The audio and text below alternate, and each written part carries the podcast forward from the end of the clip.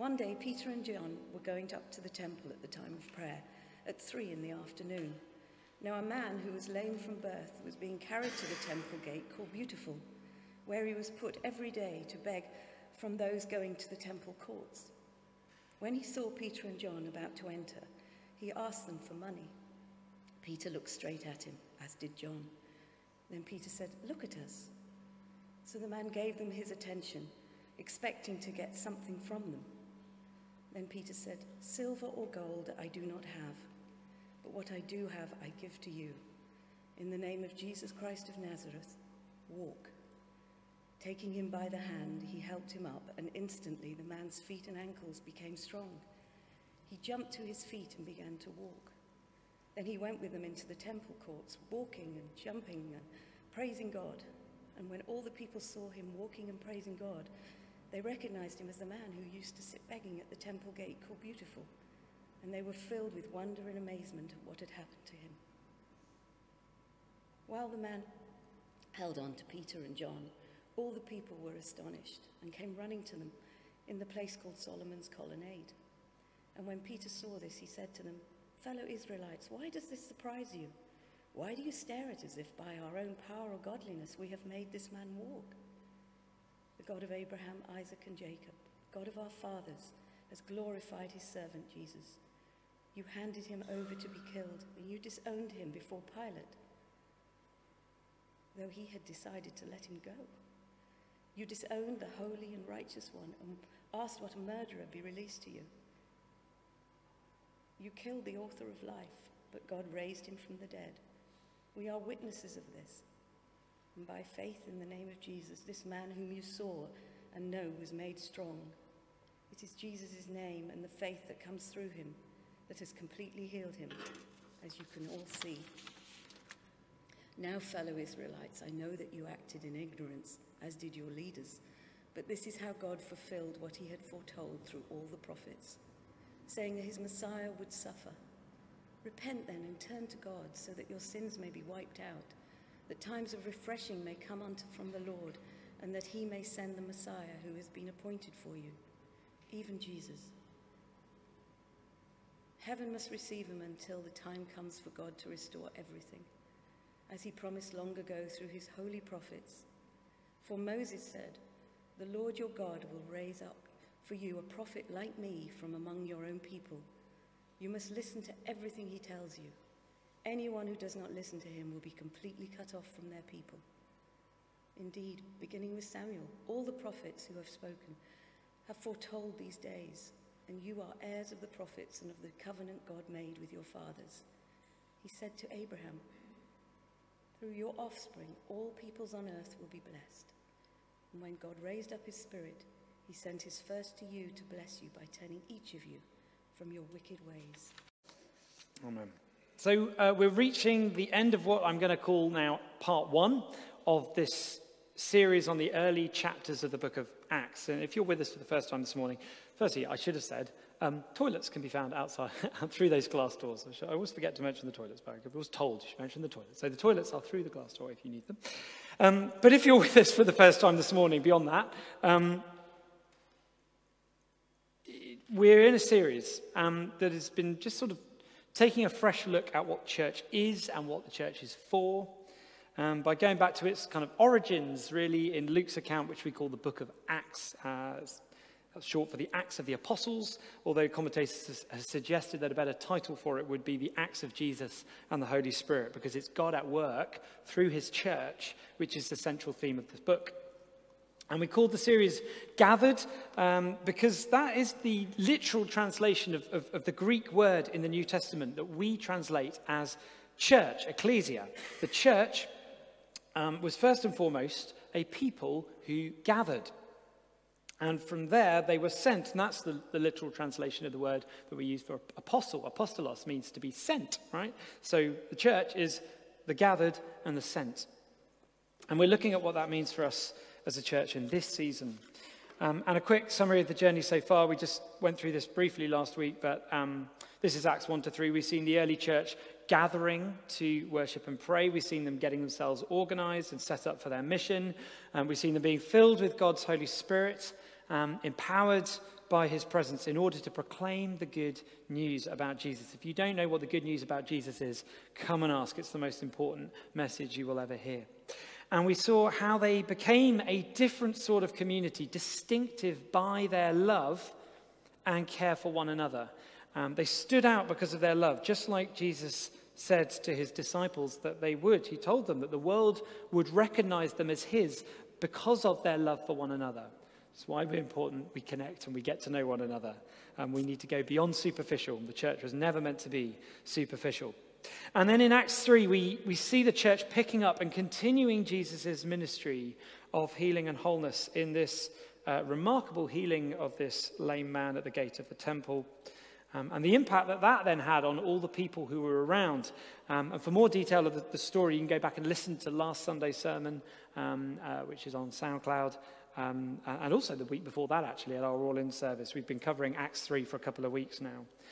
And this morning we're taking one more look at Acts three because there are a couple of things that I still want to say about it. The, the plan was to get to Acts seven by the end of this term, um, but I've had far too much to say, just for a change. Um, so instead of ending the series this morning, we're going to press the pause button. And then we're going to do something different over the summer. I'll explain that later on. In September, we are going to be looking at our vision as a church in our teaching. And then the plan is to come back to Acts four to seven in October and November. Um, so that's the plan. Whether or not it will happen is anyone's guess right now. When was the last time you were certain about anything happening four months down the line? So uh, the revision of this story, Peter and John, uh, two of Jesus' disciples, they're on the way to the temple. They see this man who has never walked. Um, clearly he's a well-known figure at the gates. You may picture places you know around the area where you have a well-known figure who is always in that place. Um, and he asks for money. They don't have any, but instead they declare healing over him in Jesus' name. And to the astonishment of the crowd and the consternation of the religious rulers, we'll get onto that in the autumn in Acts four, the man is healed. And Peter, we saw, this, this is Peter who, you know, weeks before was terrified of big crowds. But he's a changed man since being filled with the Holy Spirit. And he explains that this healing, he explains it to them in a way that points to Jesus. That's what we heard in our in our reading in the verses eleven to twenty-six.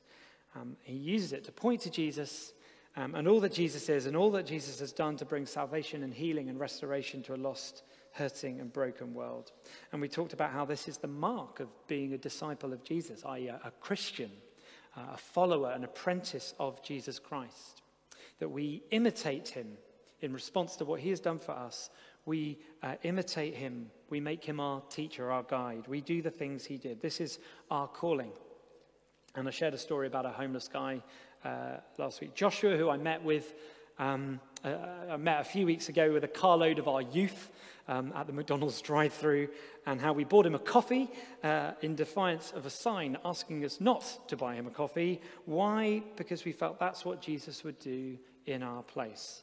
Because in his kingdom, the poor aren't ignored or marginalized, but are taken notice of, valued and loved. I was reading um, a bit of Ezekiel this morning, and that's where I'm up to, and um, God was cross with his people. Why was he cross with his people? Because they were forgotten and marginalized and ignored the poor. But we ended with this question last week. And this question was a, a question that arose from me telling that story of, of Joshua, the homeless guy, to a few people. And it was a good question. I sent everybody away to think about it last Sunday. I don't know if you have. If anybody's written an essay on it. Or no, no homework. But the question was basically, what is the value of a cup of coffee for a homeless person?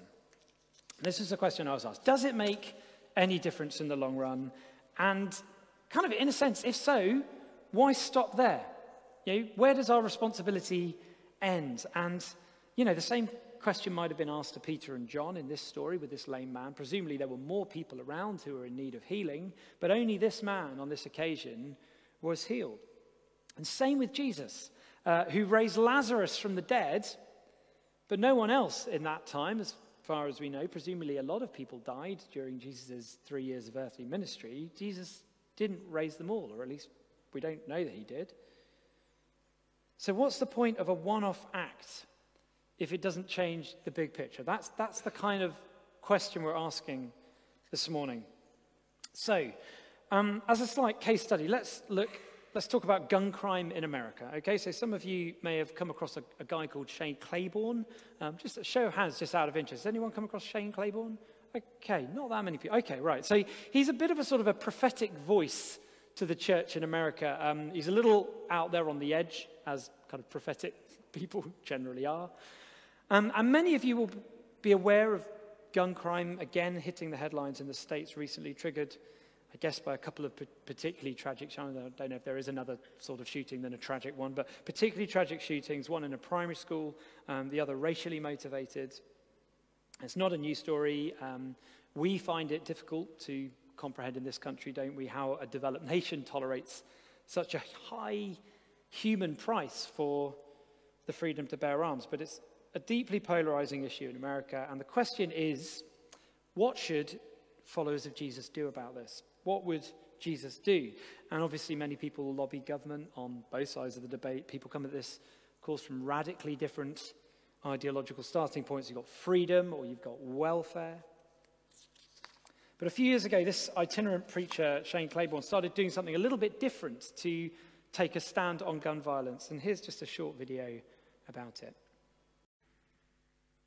It's a, it's a book that um, they wrote, I think, three years ago. It was released. Um, but that's an interesting response to gun crime, isn't it? Um, it moves beyond the kind of the culture wars into practical action, prophetic action, taking a gun and turning it into a gardening fork.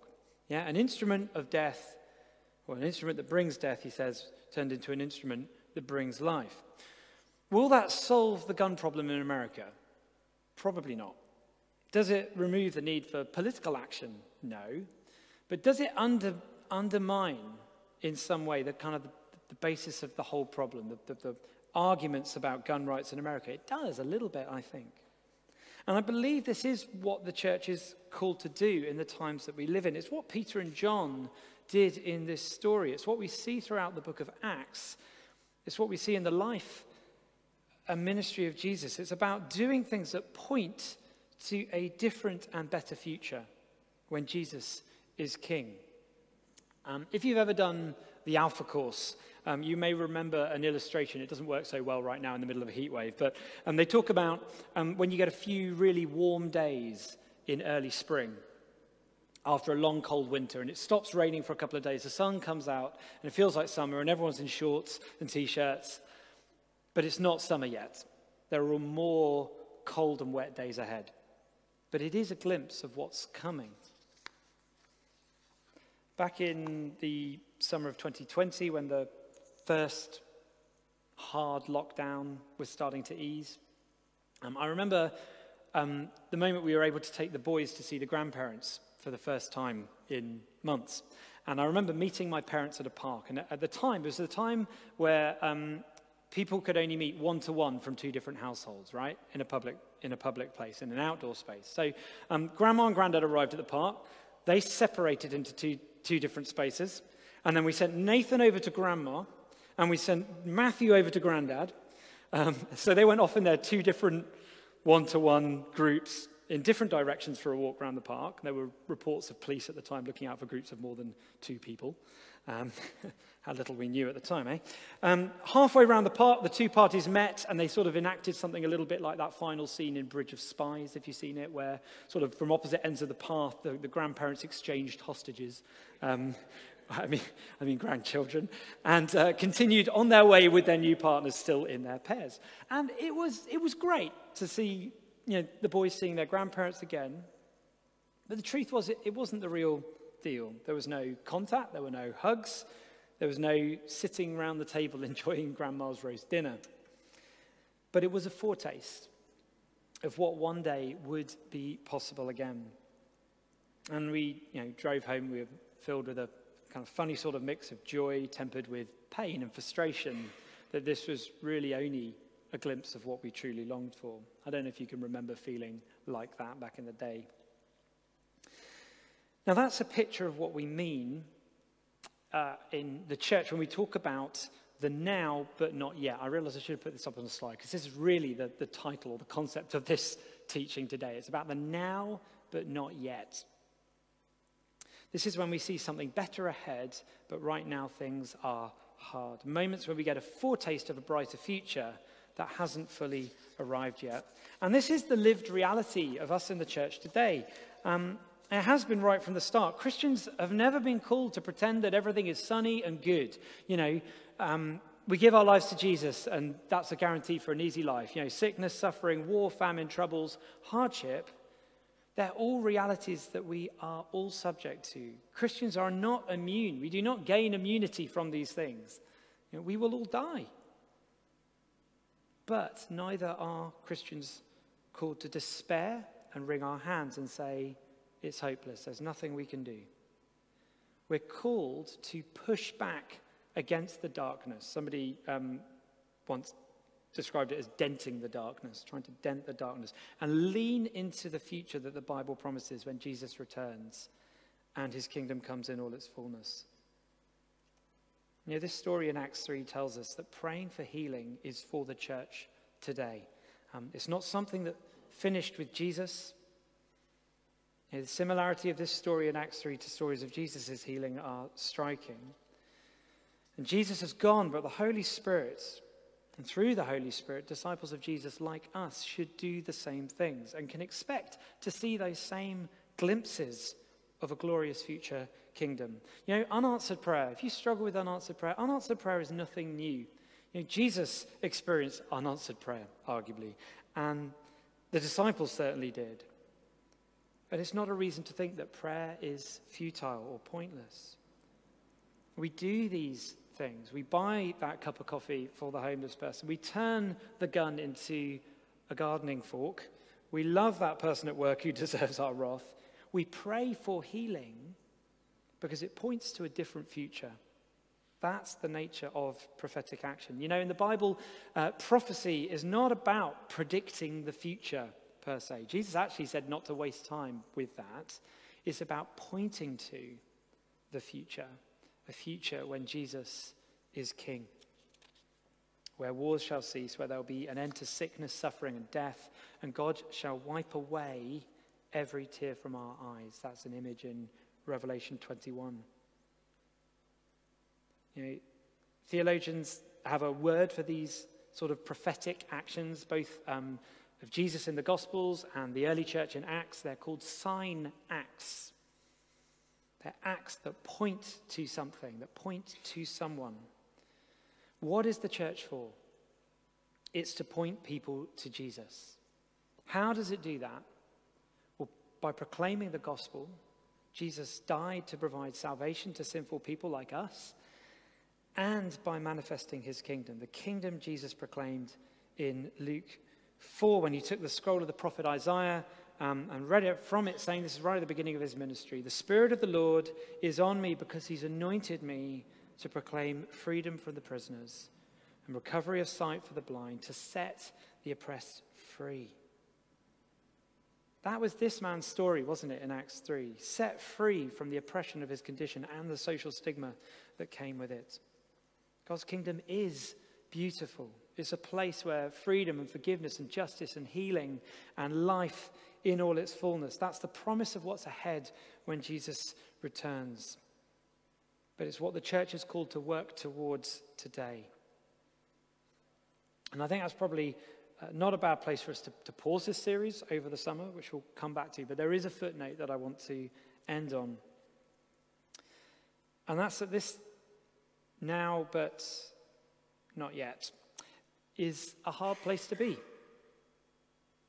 And it was for the disciples in the early church, most of whom were martyred for their faith. It is for us today. On one hand, we'll, we see in Jesus and in our lives the hope of forgiveness, healing, and justice. On the other hand, we see that we are a long way from that restored world that Jesus described. You know, I know I've had prayer for healing and I've been healed. Praise the Lord. I also know that far more times I have received prayer for healing and I haven't been healed. And that can be hard to reconcile. But these are some of the words that Peter spoke when he was explaining this healing in Acts three to the crowd. These are verses nineteen to twenty-one. He said, repent then and turn to God so that your sins may be wiped out, that times of refreshing may come from the Lord, and that he may send the Messiah who has been appointed for you, even Jesus. Heaven must receive him until the time comes for God to restore everything as he promised long ago through his holy prophets. A few years ago, I ran the Bristol ten K uh, with a friend. I'd never done something like that before.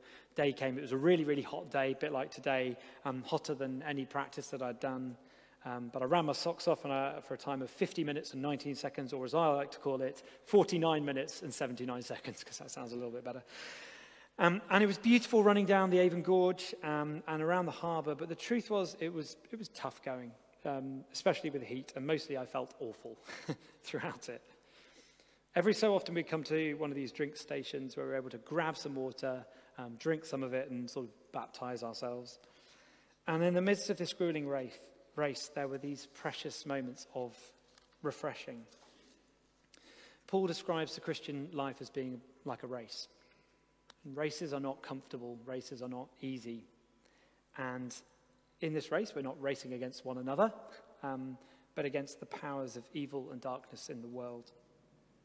But we're promised these times of refreshing.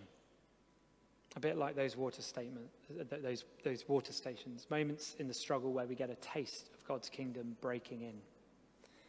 Um, our wonderful guy called Max Turner put it, when God's rule hits us with the wonder of the age to come. That's what living prophetically is all about. It's seeking those moments of refreshment where we get glimpses of his kingdom and demonstrate that kingdom to others. This is what the church is for, to proclaim and demonstrate the kingdom. Um, like my theological college put it in our mission statement, to live like the kingdom is near. To pray as we just did, your kingdom come on earth as in heaven. So why don't we look for opportunities for that over the summer. Um, I realise we haven't gone into a lot of detail on the how there, but have a think about it. What does that look like in everyday life? To proclaim and demonstrate the kingdom with prophetic acts that point to Jesus, that point to the future of his kingdom. Final quote from um, Max Turner again. Dear brothers and sisters, do pray for times of refreshment, for days where heaven and earth merge in brilliant ways, even before Jesus comes. So let's pray.